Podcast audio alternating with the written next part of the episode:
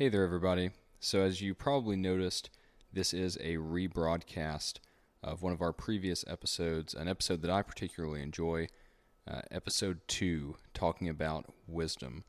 And I want to give a little explanation for why we're rebroadcasting this and why that's happening now before we get into this episode. The first is that I've recently been reading through the book of Proverbs as I study the scripture, and I was really inspired by that. You know, I think Proverbs is one of the greatest books for just uh, those special little nuggets of wisdom there in the Bible. And so as I read through that, I started thinking back on past episodes, and I realized that it's been a pretty long time since this episode aired. And so, in thinking on the wisdom in Scripture, I was inspired a little bit to, to go back and uh, just to present this topic of scriptural wisdom again. But there is another reason why we are doing a rebroadcast this week, and that is because uh, we currently have several very exciting interviews in the works, and all of those things are, are sort of coming together, and we're certainly very blessed to have those interviews. We're just uh, abundantly blessed as it happens, and all of those are sort of lining up at once. So that has certainly kept things a bit busier than normal. But I am very excited for those interview episodes coming up soon. We will have some new guests as well as at least one returning guest with us for those, and I am sure that it's going to be some very exciting and engaging conversation. So be sure to tune in over the next couple weeks as those interviews start rolling out because I am certain that those conversations will be a blessing or an encouragement in some fashion or another. But with all that out of the way, let's go ahead and get into today's episode, which is a rebroadcast of an episode from long ago in the podcast, episode 2 Wisdom.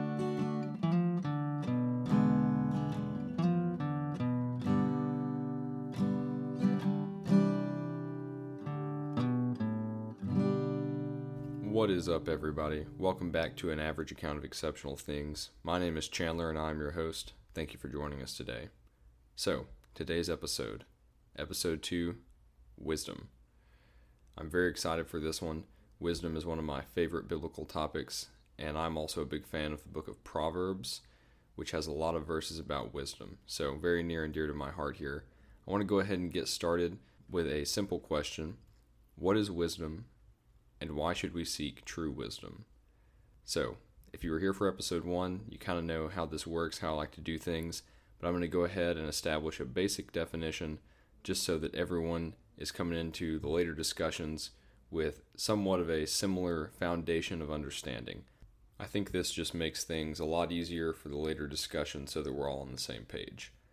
With all that out of the way, what is wisdom? Webster Dictionary defines wisdom as knowledge and the capacity to make use of it. So, right away, we're seeing a distinction between knowledge and wisdom. A great analogy that I came up with while I was thinking on this is if you have ever gone fishing or you know anyone that's gone fishing, you know that everyone carries a fishing pole and reel and a tackle box full of bait and line and hooks and sinkers. Really, everything you need to have a chance of catching a fish. So I like to make this comparison. If you think about it, knowledge is like your tackle, that's your hooks and your bait, and wisdom is like your pole and fishing line. What I mean by that is the wisdom allows you to make use of the knowledge. That tackle isn't very useful if you don't have a pole and line. Otherwise, you're just holding a hook in the water, dangling it around. You're probably not going to have a lot of luck. But at the same time, if you go out there with a full reel, full of fishing line, and the fanciest pole on the market, you're not going to catch a single fish with no hooks and no bait. So you got to have both for it to function. You may have also heard it said that knowledge is knowing that tomatoes are fruits, and wisdom is knowing not to put a tomato in a fruit salad. That may seem kind of silly, but I think that that's a fairly applicable example here as well. Have the knowledge, but you have the wisdom of how to apply that knowledge effectively. Now, moving on to our first discussion question here False wisdom exists. How do we tell the difference? You may have noticed initially I asked the question what is wisdom and why should we seek true wisdom? And that is because there is a difference between true wisdom and false wisdom. More on that here in just a minute. I'm going to be reading a lot of verses here from 1st and 2nd Corinthians. And if you were here for episode 1, again, if you have not listened to episode 1, I would highly encourage you to go back and give that a listen when you finish up with this one. It was all about forgiveness and it was some really interesting stuff. But if you weren't with us for episode 1, I just want to go ahead and let you know I like to provide a little bit of context for the verses that I'm going to be reading, just because I think it's very easy to cherry pick verses, maybe a single verse or a pair of verses, and lose the meaning, sort of losing the forest for the trees, so to speak. So, I'm going to be reading a lot of verses out of 1 Corinthians, a little bit of background on 1 Corinthians. This is written by Paul, and he is writing to the church in Corinth a lot of these two books of 1st and 2nd Corinthians is spent addressing problems with the early church there in Corinth. One of the things you're going to see addressed here is this idea of false wisdom. So with that out of the way, we're going to go ahead and dive into our first set of verses. It's from 1 Corinthians chapter 3 verses 18 through 20. Let no one deceive himself. If anyone among you thinks that he is wise in this age, let him become a fool that he may become wise. For the wisdom of this world is folly with God for it is written, He catches the wise in their craftiness. And again, the Lord knows the thoughts of the wise, that they are futile. Also, quick side note here all of these verses are going to be coming out of the ESV, that's the English Standard Version. Again, if you were with us for episode 1, you may already know that. But to help alleviate any confusion, there's that quick PSA. So, these verses. The first thing that I want to call your attention to is that Paul is writing about divisions in the church and he is referring to a worldly wisdom. You even see it said, For the wisdom of this world is folly with God. When he writes worldly wisdom, this is talking about false wisdom. This is an example of what I'm calling here false wisdom. Also, when you read it, you get this air of pridefulness about worldly wisdom. It says, For it is written, He catches the wise in their craftiness, He being God. And I don't know about you, but when I read that word craftiness, it just gives me this sense of someone who is proud of their wisdom or proud of their cleverness. We're going to come back to that idea of pridefulness with worldly wisdom later. I want to go ahead and move on to our next portion of verses. These are also coming out of 1 Corinthians, but this time chapter 1, verses 20 through 25. Where is the one who is wise? Where is the scribe? Where is the debater of this age? Has not God made foolish the wisdom of the world? For since, in the wisdom of God, the world did not know God through wisdom, it pleased God through the folly of what we preach to save those who believe. For Jews demand signs and Greeks seek wisdom, but we preach Christ crucified, a stumbling block to Jews and folly to Gentiles. But to those who are called, both Jews and Greeks, Christ the power of God and the wisdom of God. For the foolishness of God is wiser than men, and the weakness of God is stronger than men. So, a lot to unpack here. First off, I think that it's very obvious from the writings here that you see once you get a taste of God's wisdom, the wisdom that the world has to offer just seems pretty lousy. This is an example of true wisdom, wisdom from God. Again, we see the term worldly wisdom or wisdom of the world. And that is another example of what I would consider false wisdom. You may recall the initial definition that we talked about, where knowledge is your foundation and wisdom is what enables you to put that knowledge to work. And really, you can sum up false wisdom as taking the good, true, objective knowledge that you may have and then twisting that and perverting that into something that is sinful, that is not glorifying to God. In contrast, true wisdom, God's wisdom, is taking that same truth, that objective knowledge that you have, and turning it towards something that is good, that is glorifying God, that is furthering His kingdom and His will. And so that's the contrast that I want to draw here. Quick tangent here, maybe getting a little off topic.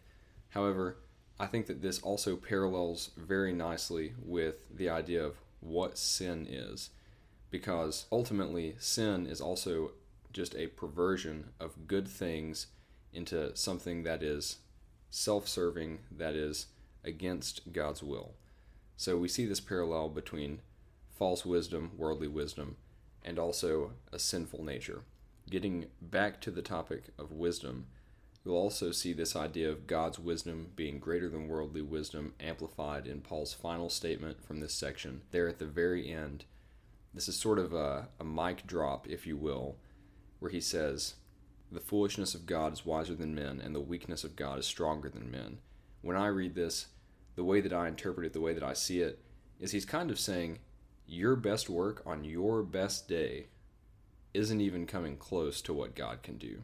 And I think that that is also very important going back to the prideful error that we get from false wisdom and worldly wisdom, trusting and leaning on our own understanding. We see that God's ways are higher than our ways. And applying this to wisdom, we can also see that God's understanding is much greater than our understanding. Now that we've established what false wisdom is and what true wisdom is, though, I want to try to answer this question How do you know the false wisdom when you're presented with it? How can you tell the difference between what is good, pure, true wisdom and what is a worldly perversion of God's wisdom? And I think the simple answer is how can you tell when anything is a counterfeit?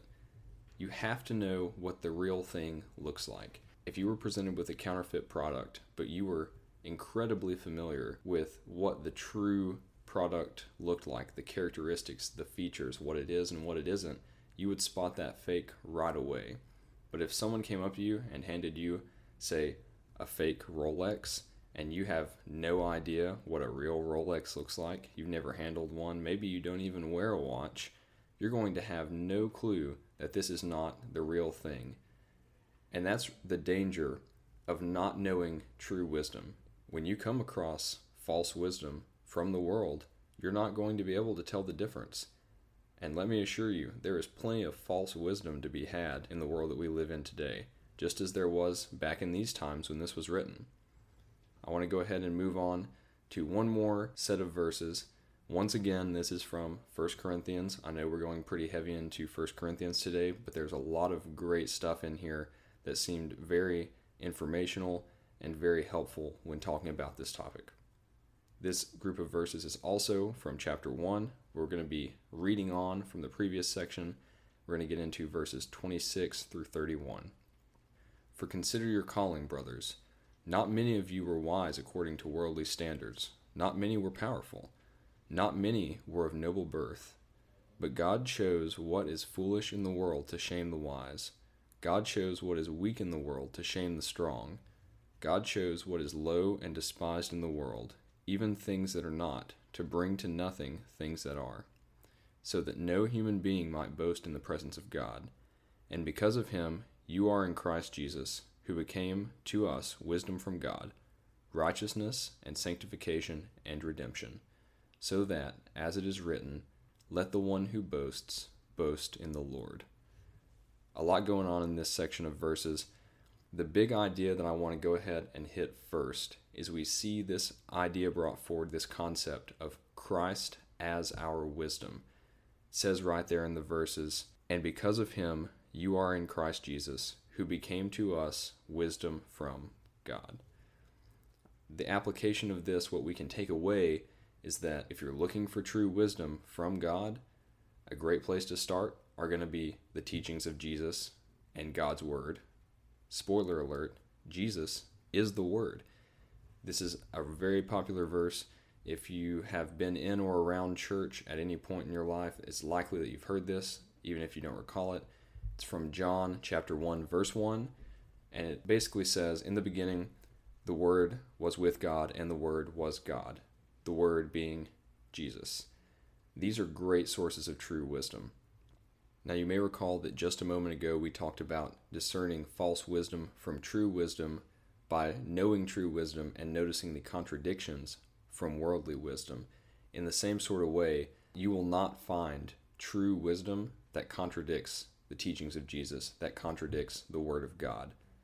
A great example of this is going back to that prideful error of worldly wisdom that we saw in the previous verses, 1 Corinthians 3 18 through 20.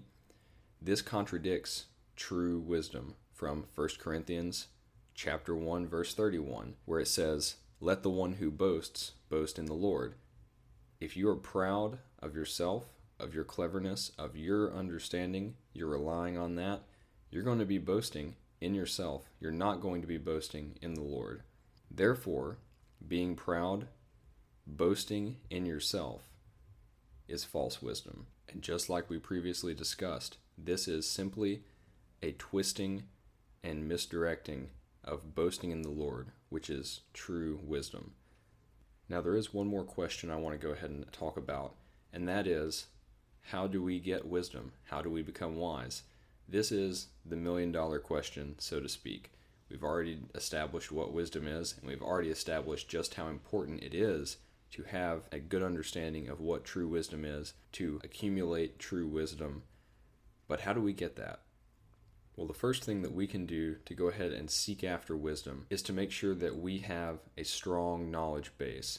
Once again, going back to the initial definition that we established, you need to have knowledge to be able to apply knowledge.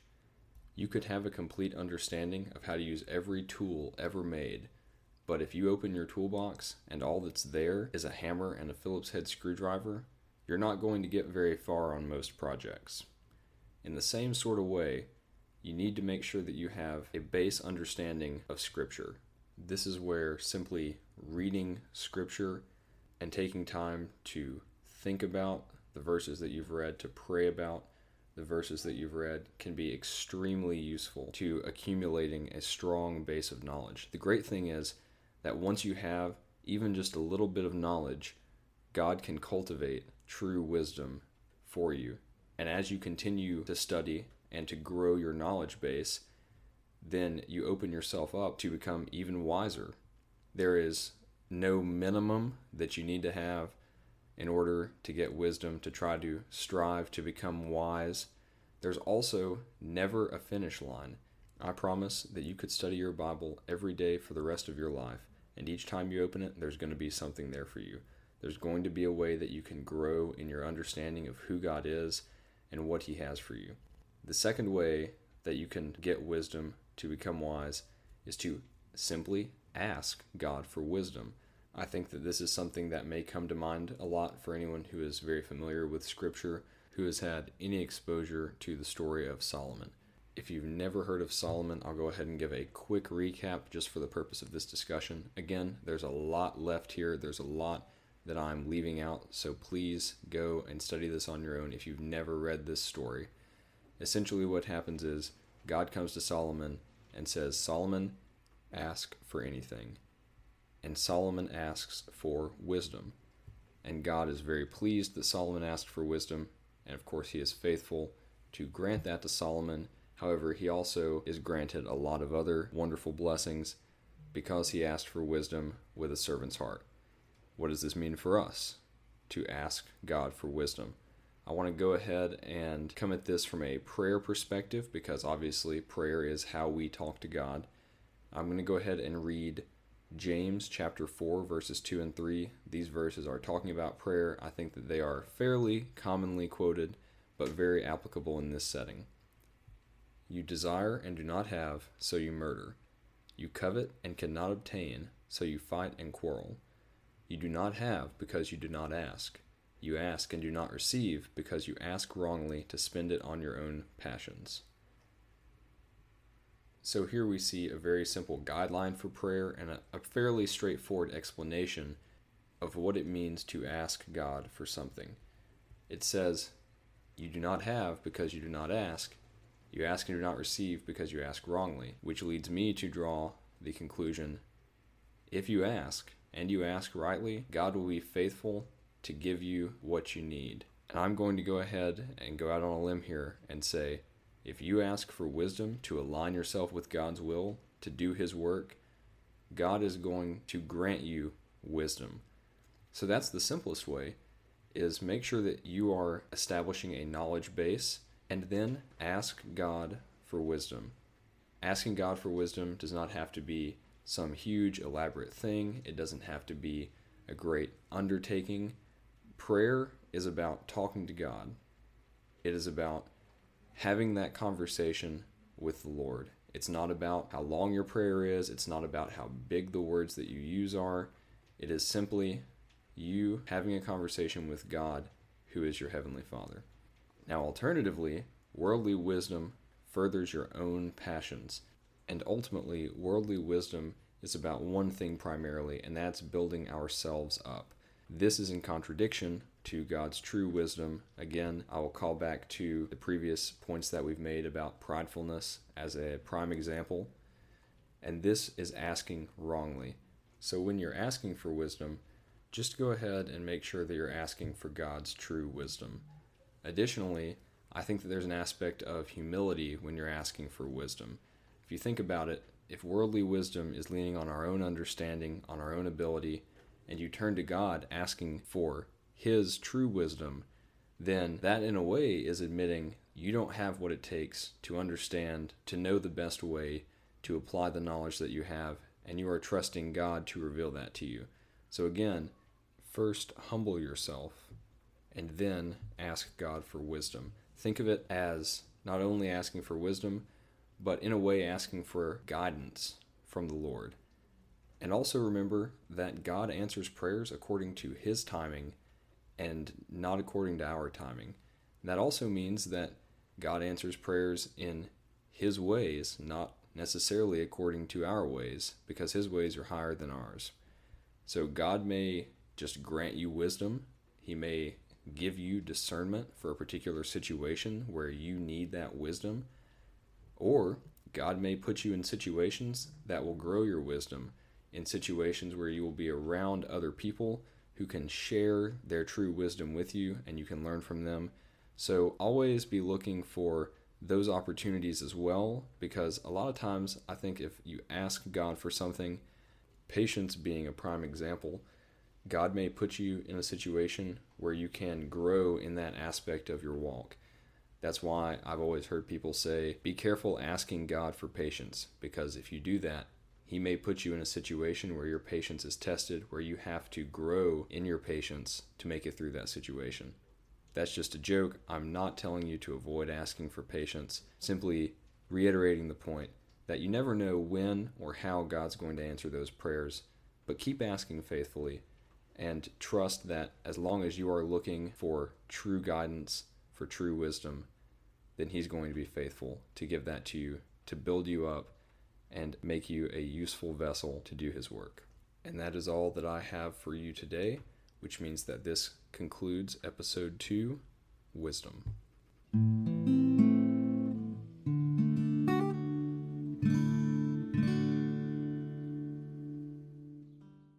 Like I said at the beginning, I encourage everyone listening to use the topics covered in this episode as a gateway into your own study of God's Word.